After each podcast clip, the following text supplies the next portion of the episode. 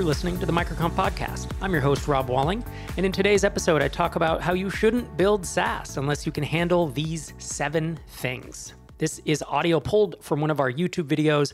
If you're not watching our YouTube videos, if you're not subscribed, you should head to youtube.com slash microconf, and you can both subscribe and watch this video with the amazing visuals my team adds to each of these. But before we get into the episode, I want to invite you to MicroConf Remote Early Stage SaaS Sales Strategies.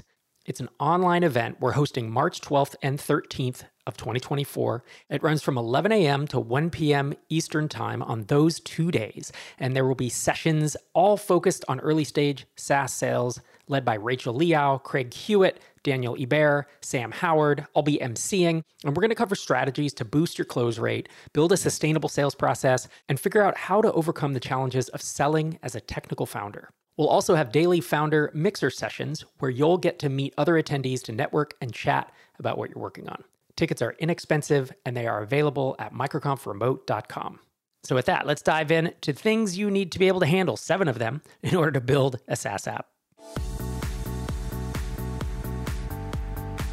One of my worst memories of bootstrapping my last startup was a moment where I looked at the company bank balance and realized I might not be able to make payroll in two weeks. And I had to go to my personal savings and consider whether I wanted to sink even more money. I was already into six figures, probably around $100,000, $150,000 of my money into Drip. And I had to make the decision of whether I was going to pull even more money out of our personal account in order to make payroll some of the hardest parts of being a SaaS founder is the uncertainty. And that's why in this video, I'm going to talk about seven things that are difficult to handle or can be challenging. And if you can't handle these things, you probably shouldn't build a SaaS company. Even though it's the best business model in the world and you can build an amazing life and sell that company for millions of dollars potentially, it's still a pretty hard way to go. And if you stick around to the end, I'll tell you about a book that I think will help you stay sane while you grow your SaaS. In case you're curious about how I made payroll, I actually went to another software product that I owned and did an annual sale. And I raised, I don't know, $15,000 in cash in a very short amount of time. And that allowed me to basically barely make payroll.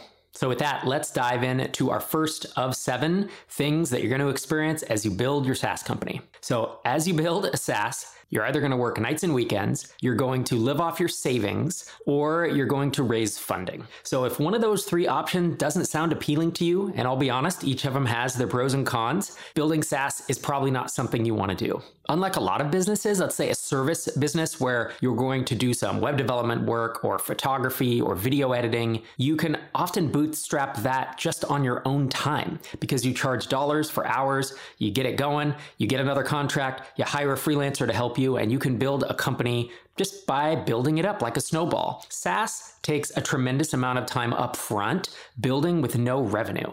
And so the nights and weekends, living off savings, or raising funding being the main options. There are obviously a few others, like if you have a supportive spouse, you can live off their income for a while. I would still say that's living off savings, even if you're not drawing down because you're basically not saving the money that you would otherwise be earning. The second thing you'll need to handle as a SaaS founder is maintaining almost 24 by 7 uptime, meaning 24 hours a day, 7 days a week, 365 days a year. Now, certain pieces of software are more mission critical than others. And so some SaaS founders have the luxury of if they have a few hours of downtime, it's not a big deal. But I don't know of a single SaaS app where if you have days of downtime that your customers are not going to be really annoyed. So there are other products where you don't need 24 by 7 uptime. So imagine selling an ebook a video course where someone has that locally on their machine. Or imagine having downloadable software where there is no uptime. It's just the software is installed on someone else's server or it runs locally on an iPad, say. One of the reasons SaaS is so valuable is that you handle everything as the founder. You handle the updates. You make sure it's always working. You make sure it's getting better over time.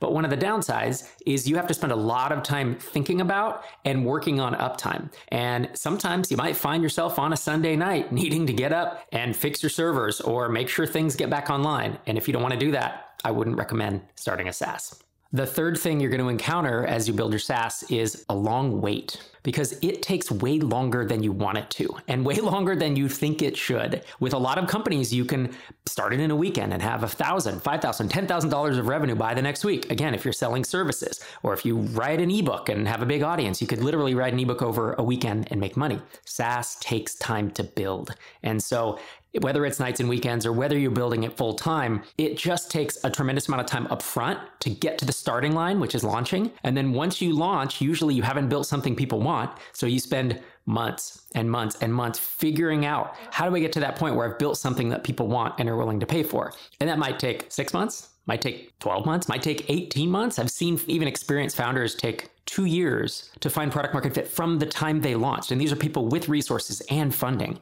It just takes a lot longer than almost any other business model I know. There's a reason most startup accelerators are three months, and TinySeed, my SaaS accelerator, is 12 months because SaaS just takes a lot longer than most other businesses.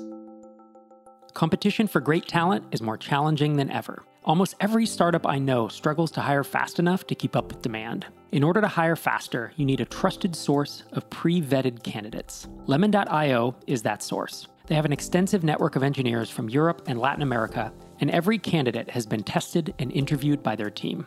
You're probably wondering how is this different from hiring on your own? Number one, you can have an engineer who can start working within a week instead of months. Number two, you don't waste your time on unqualified candidates.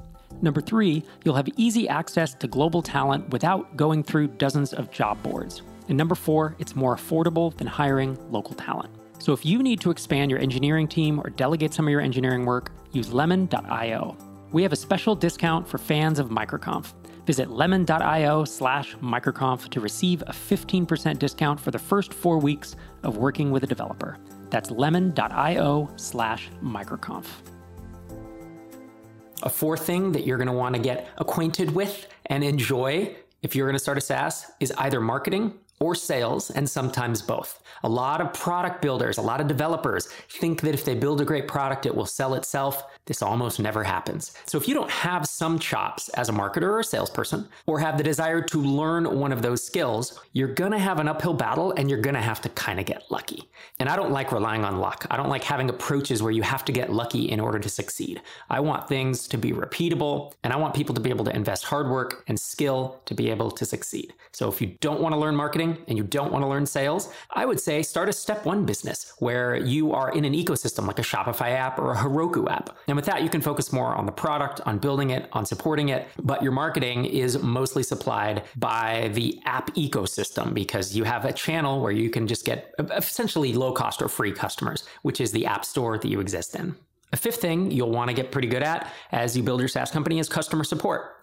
And most founders I know don't mind customer support, actually. This can be a fun interaction with your end users and you can learn a lot about where you want to take the product. But I do know that after a few months of doing support, I know I personally get pretty bored of it and I get kind of burned out on it. And so my first hire was always someone in support to help take that load off of me and do tier one support. I do know some founders who continue to do it month after month, and it's something that's in their wheelhouse. I don't think it's the best use of your time as a founder, but it's certainly something that you're going to have to do if you launch a SaaS company. The sixth thing you'll need to get used to as a SaaS founder is uncertainty. You might have financial uncertainty, like I talked about at the top of the video. You're probably going to have emotional uncertainty because let's be honest, growing SaaS is emotional and the entrepreneurial roller coaster can have you riding high one minute and feeling like you're going to crash and burn and implode. And like every competitor is taking a swipe at you and everything's going down. And Google knocked you out of the rankings and your MRR is frozen or it's going down the next minute.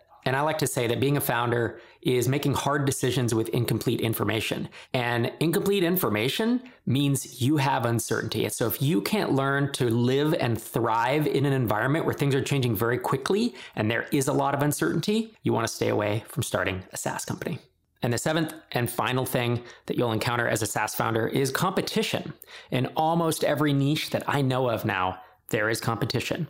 And that's okay. That doesn't mean you shouldn't start a SaaS. It doesn't mean you shouldn't start a company where there is competition. But you have to learn to have a healthy relationship with competition, meaning if they make a move, you can't let it devastate you or distract you. But you also shouldn't just ignore and downplay your competition. There's a healthy balance between those two of being aware of competition, watching what they're doing, but not getting so focused on them that you're not focused on your own customers. This is a balance I didn't have in my early days as a founder and it's something I learned as I matured and something you'll certainly have to deal with if you launch a SaaS company. In a minute, I'm going to tell you about that book I think will help you stay sane as you grow your SaaS. But before I do that, MicroConf Connect is once again open for new applicants. MicroConf Connect is our online community with more than 5,700 bootstrapped and mostly bootstrap founders. We have a free tier, a basic tier, and a premium tier, depending on your needs and desires. But it is an amazing community. It's moderated heavily, and it's the longest running, largest, and the best community of this type that I know. The book I've mentioned a couple times about staying sane while starting up is written by my wife, Dr. Sherry Walling. It's called The Entrepreneur's Guide to Keeping Your Shit Together. And it covers all these topics. It covers dealing with uncertainty, dealing with raising a family or, or a spouse, significant other while you're starting your startup, dealing with burnout, and all the other struggles that you're going to encounter as an entrepreneur. So I highly recommend it. It's available on Amazon or at zenfounder.com.